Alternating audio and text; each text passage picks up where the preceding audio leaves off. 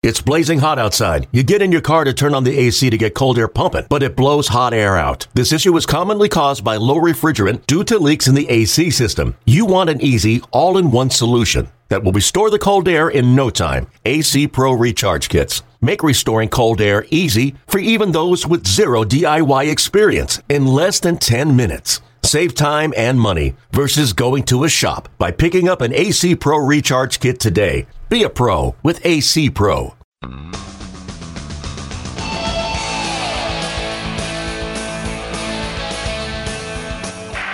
There goes a fly ball towards left field. Going back fast is Kennedy. Kennedy gets there. And he takes it. And the Cleveland Indians are the world champions of 1948. And they are leaping joyously as they go off the field. Din is being mobbed, as are Rube Boudreau. And out in center field, Tucker and Kennedy come running in arm in arm.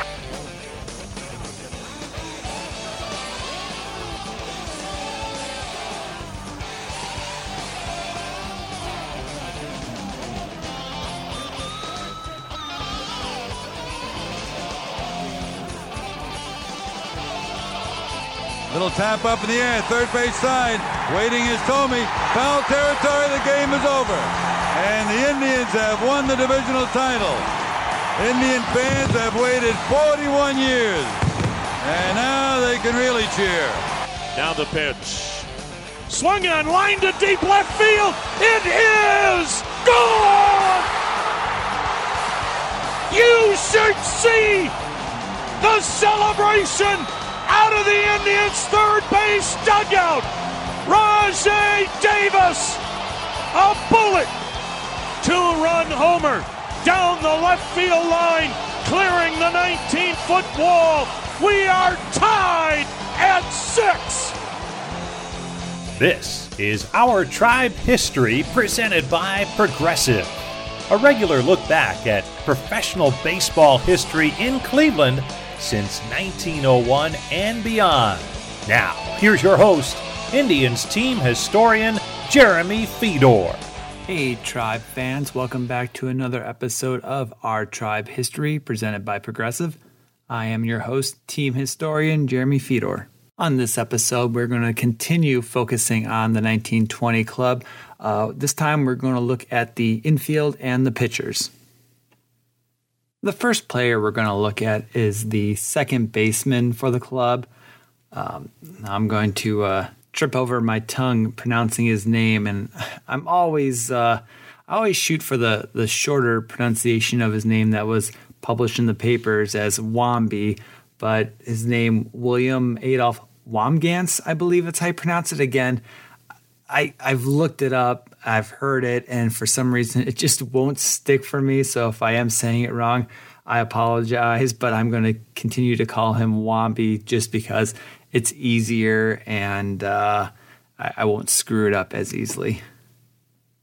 Going into 1920, it was Wamby's seventh season with the club, and he had established himself as the, the team's second baseman. You know, he wasn't um, lighting the league on fire by any means, but he was a, a very good second baseman for the club and comprised what was a, a very good infield for the Indians. And going into 1920 was one of their strong suits. And going back, Wamby was actually born in Ohio, but at a young age, his father took a job in Fort Wayne. He was a, a minister, so the family moved out there. And according to all the plans, it was uh, Wamby's goal or his future was to kind of follow in his father's footsteps. But then baseball kind of uh, inserted itself into his life plans, and, and things changed. While attending the Lutheran Seminary in St. Louis, Wamby began to play ball, and he was eventually uh, recommended to join the Cedar Rapids Club in 1913. And then by 1914, he was sold to Cleveland. In 1914, he saw some action in 43 games, but he struggled. He didn't really put much together. He had a 217 batting average with 12 RBI.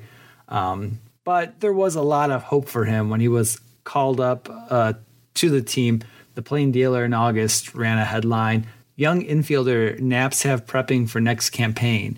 And there's a line that read, This year he displayed great improvement and is purchased by Cleveland.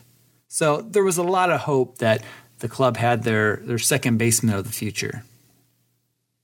As Lajoie's career came to an end in Cleveland, it was now time for Wamby to get his shot at second base. So uh, obviously Nap was sold off to Philly in the 1915 season, and Wamby really got to uh, establish himself at the second base. He didn't have a, a great year in 1915, but his fielding was still something that caught the eye of, of fans and, and baseball players alike.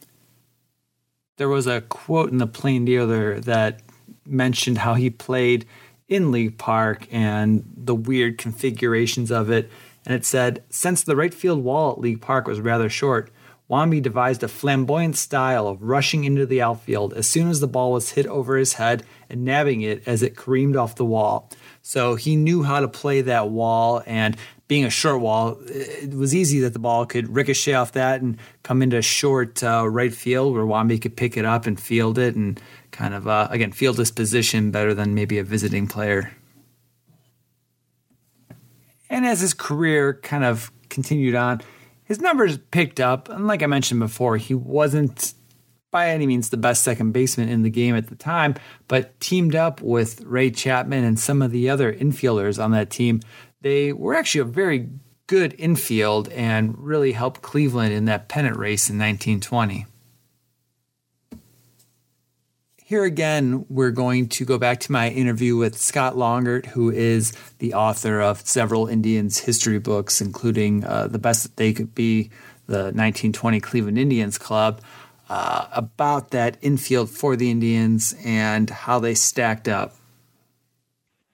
Yeah, I think it was probably uh, close to the best in baseball, really. Um, Gardner brought him a whole dimension of a solid fielder, you know, veteran guy who played in World Series and a good hitter and an RBI man. Ray Chapman was one of the best shortstops in the game, and he was having a great year in 1920. He was hitting 300 and on pace to, to drive in 100 runs, and a great defensive shortstop. He could cover a lot of ground, and uh, he was famous for uh, going way out into left field and making the over shoulder catches. He was really good at that with his speed and his agility. He did a lot of that, and he and Wamby made a really good double play combination. The two of them were very skilled and very smooth.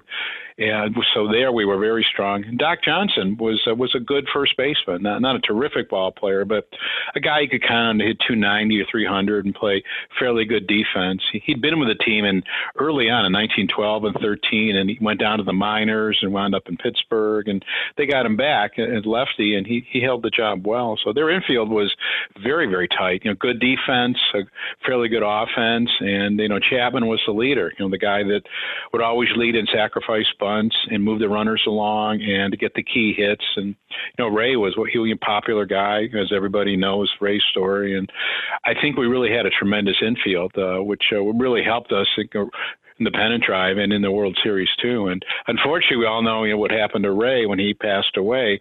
But nobody knew when they brought Joe Sewell up, they were bringing up a Hall of Fame shortstop guy that was a really good hitter and hold the job down for about 10 years in Cleveland. So we were fortunate that we always had a really good shortstop and second base combination and a really good veteran third baseman and a, a solid first baseman. So our infield played played a big part in it. We didn't really have much of a weakness anywhere we really didn't. There just wasn't anywhere that uh, we were we were uh, looking for help. We were pitching a little bit, but uh, you know, left-handed pitching. But well, our infield was really good, and our outfield was even better.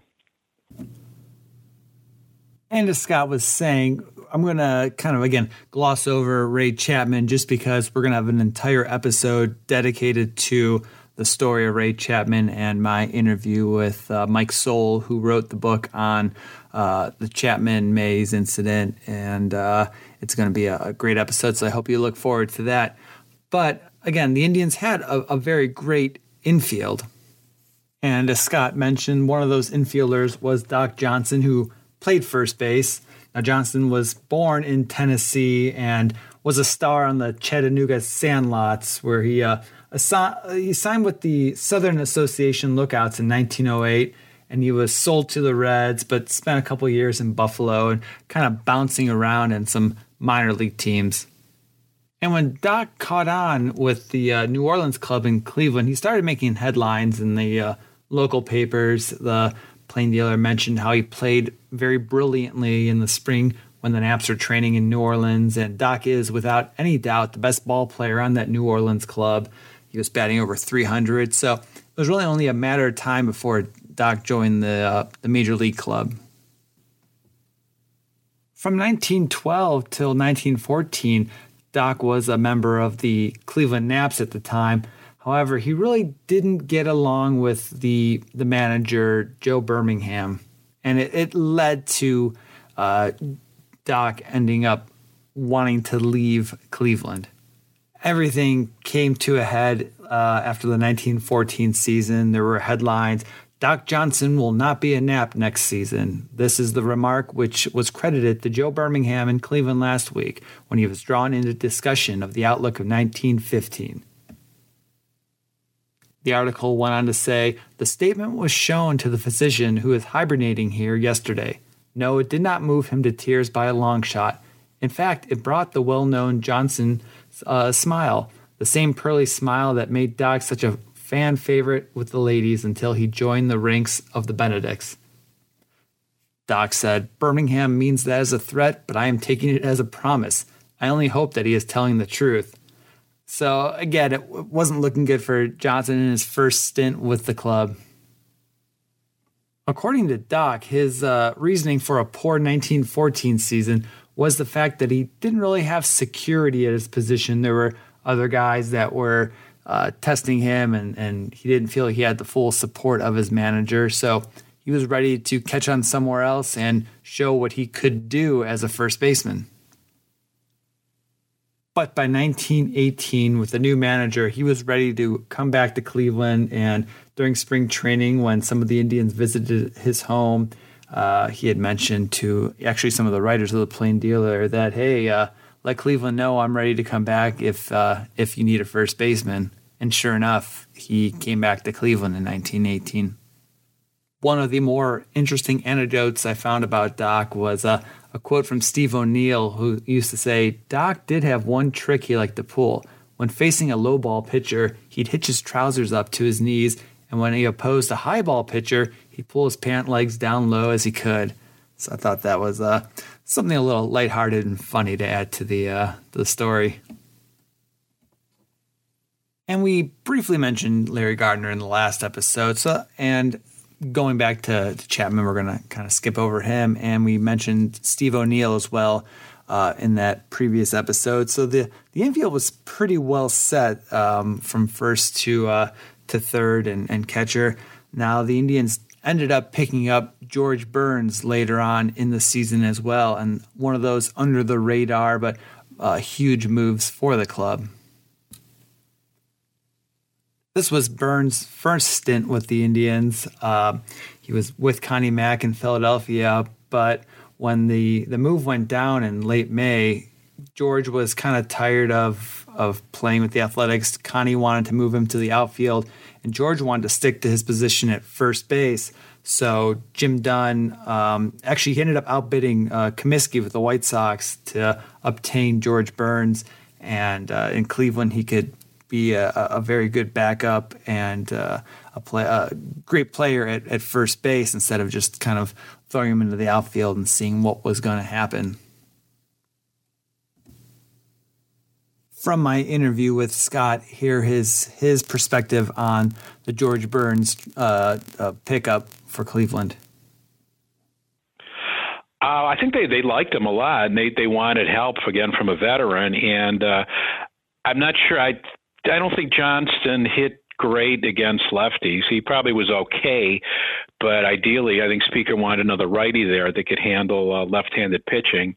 And again, Connie Mack was willing to sell uh, his contract to Cleveland. Again, which you, you shake your head with a veteran like Burns. Why would you do that? You know, give the Indians that kind of firepower, and they already had more and all they needed to give them another weapon. But again, uh, Dunn was able to uh, talk to Mack, who again, you know, I always say Connie Mack helped us win the World Series because he gave us what we needed without, you know, with a with a smile and uh, and got virtually nothing in return. So Burns was val- valuable to us, even though um, Johnston played most of the games down the stretch. Burns didn't play all that much, but in the World Series, Burns had some really key hits, some real big ones early on, and uh, Game Six, the one nothing win that we had when Mails pitched like you know a fabulous game. Speaker was on base, and it was Burns who lined the double to I think left center field that scored. Speaker with the only run. So Burns really, uh, in just a few games, showed his value that uh, that we really needed him there, and he gave us a shot in the arm in the World Series. Uh, so that that was another thing that he became extremely valuable to us. So why he was traded away, that that just I still don't understand that one at all. When they brought Stuffy McInnis into play a year or two later, and then they got Burns back, and he becomes the MVP in 19, I believe, 25. Uh, Burns should never have left here. That was that was very questionable decision, but they had a shot to get him in 1920, and, and Jim Dunn was never a guy afraid to spend money, which is another reason I think we won it all in 1920. Whatever was needed, uh, Dunn was happy to uh, write the check, and uh, they didn't absolutely have a dying need for Burns, but it would be it was a nice addition that would really help him. So he never hesitated. You know, Connie said, "This is my price." I think it was maybe ten thousand, and Burns said, "Here's the check. I'm writing it. It's going in the mail." And uh, we got George Burns here, which was which was a big help to us. And uh, Burns, I, I never really quite got the due he deserved. He was a very good ball player good first baseman, good all around guy, good ball player, and it really helped Cleveland here more than people uh, give him recognition for. And that really rounds out the, the infield for the Indians. Now we're going to focus on the pitching staff. A personal favorite of mine is Stan Coveleski. Um, and a personal, I am of Polish ancestry, and Stan as well, obviously with the name Coveleski. He was a uh, was born in Shamokin, Pennsylvania, which was a coal town on the eastern side of, of Pennsylvania. His parents had immigrated from Poland in the 1870s, and they, um, like many Polish immigrants of that era, settled in the eastern part of Pennsylvania for the coal mining jobs.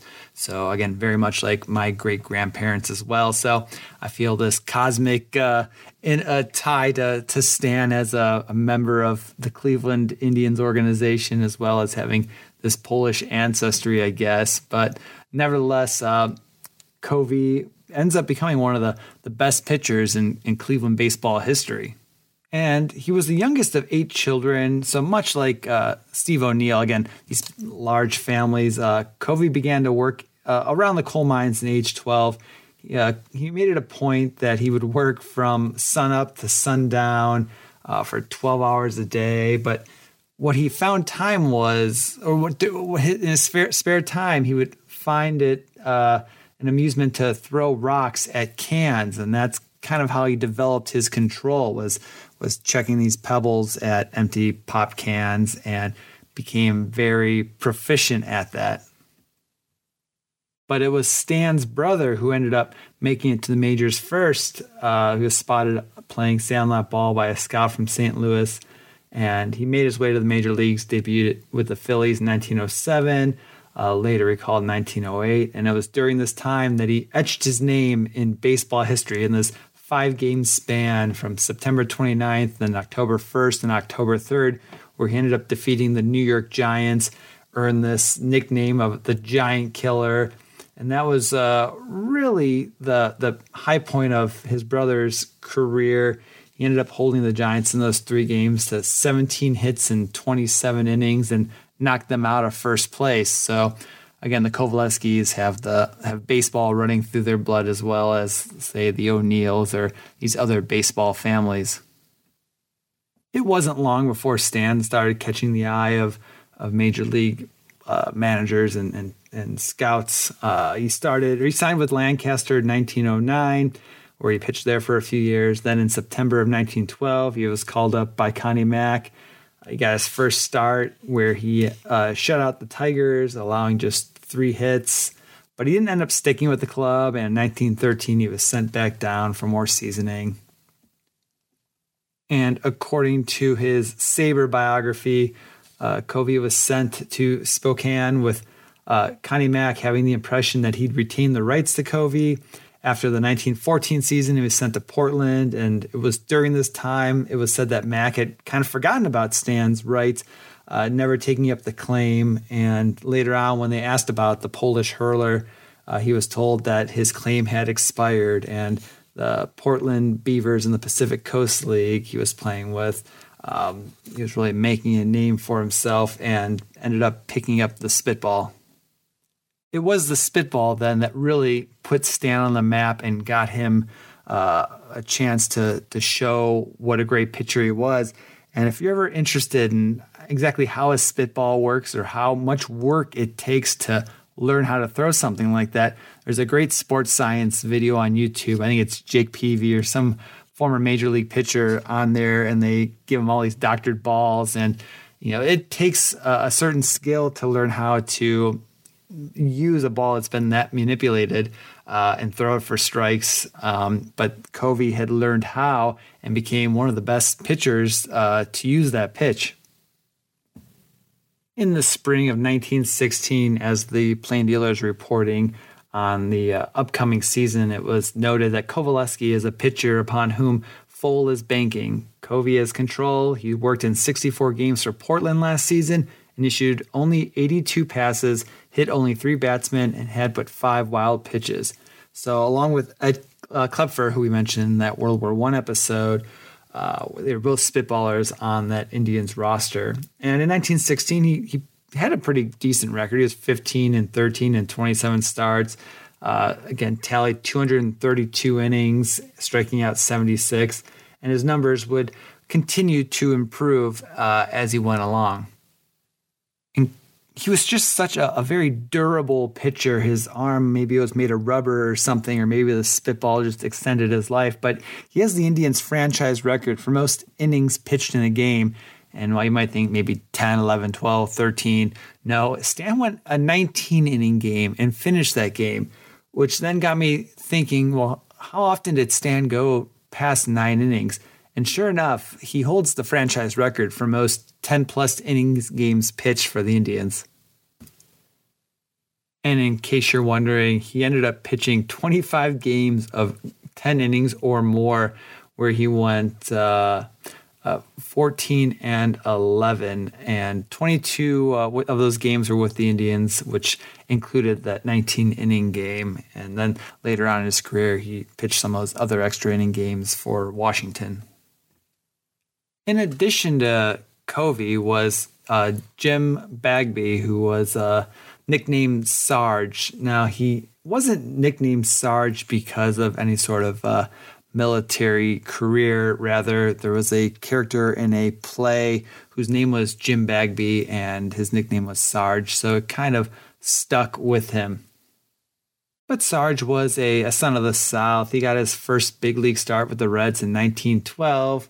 Um, however, after that season, he was sent back to the minors. Eventually, he caught on with New Orleans, which was you know Cleveland's kind of feeder club, and he became one of the top pitchers in the league. But not only was he a great pitcher, but he was actually also a great hitter, and he would be called upon quite frequently in in the minors to be a pinch hitter. And um, in a game in 1916 in spring training, Lee Fohl actually tried it out, and Bagby delivered with an RBI single that scored the eventual winning run. So again, he was a pitcher that could kind of do it all in 1917, he put together one of the greatest pitching seasons in Indians baseball history. In his only his second full season uh, with the club, his 8.5 WAR put him 12th all time for single season pitching, just ahead of Corey Kluber's 8.3 uh, WAR in 2014. So he really had solidified himself as one of the, the better starters on that Cleveland team. And Scott goes into a little more detail about this one two combo of Covey and Bagby. Yeah, we had a really good one too with with Coveleski and, and Jim Bagby Senior and Sarge. Um, that was excellent. Ray Caldwell turned out to be a really good third starter. He proved himself in 1919, even though he had uh, bounced around a bit and he had some. I guess he was something of an alcoholic, so they couldn't always count on him. But he uh, he was able to, to keep it together in Cleveland. So they really wanted a fourth starter, a lefty, they went to the winter meetings and tried to figure something out and couldn't make a couldn't make a decent trade. At one point, I believe uh, Dunn offered a fortune for Walter Johnson, but uh, they couldn't pull that off. And then uh, he tried to get I think it was Al it was Al Sutherland from uh, St. Louis, couldn't do that. So they were constantly on the hunt for a lefty. They didn't really fill the fourth spot. They had George Uhle in there for a bit and some other guys, Guy Morton, a veteran on the team, but nobody fit until in August they were able to uh, find Duster Mails, Walter Mails from the Pacific Coast League, who was the lefty they were looking for.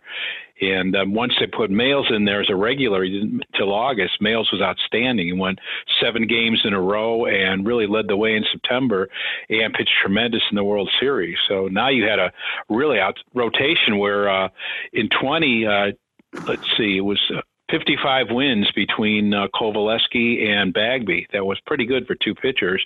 You had in Caldwell winning 20, so you had 75 wins from your number one, two, and three starters, which is pretty amazing to do that. And Bagby, of course, won the 31 games. He would have probably a season of one of the great seasons of any pitcher ever that year. And Coveleski was tremendous, had his uh, 24. Um, so these guys really were, were on their game from day one. I believe uh, going into late May, Bagby was something like eight and zero, oh, and Coveleski was eight and one. They were just dominating the American League. Caldwell got off to a slow start, but then um, around uh, July and August, he got real hot. So they had uh, three of the arguably three of the best pitchers in baseball. And when Mails came up for the short time, our pitching staff was unbeatable. They they were just uh, far superior than anybody else. So I think adding Mails as late as they did was the final piece of the puzzle they needed and gave them consistency, and that that really helped them when uh, they had to fight it out at the end. When uh, uh, after Ray passed away, the guys you know fell apart for a while and fell down to second place. They had to battle back they had the pitching to do it and, and the hitting and, and, they won it uh, thanks to those guys. And as Scott mentions, uh, Walter Duster Mails, we're going to get into him a little bit later in a different episode of the podcast, along with Joey Sewell, who ends up taking over for uh, Ray Chapman after Chapman's hit. We'll just kind of save them for our podcast about the 19 actual 1920 season, uh, the nuts and bolts of that, while we focus on the team leading into that season. Another pitcher on that club was George Uhle, and we're gonna focus a little time on George, um, mostly because he was a, a Clevelander. So, you know, on that he gets us meter, he'd probably hit off the chart because he again born and raised in Cleveland. So I'm going to hit on him a little bit just because of of that. Now he wasn't to the level of Covey or Bagby at this point in his career. He was still relatively young.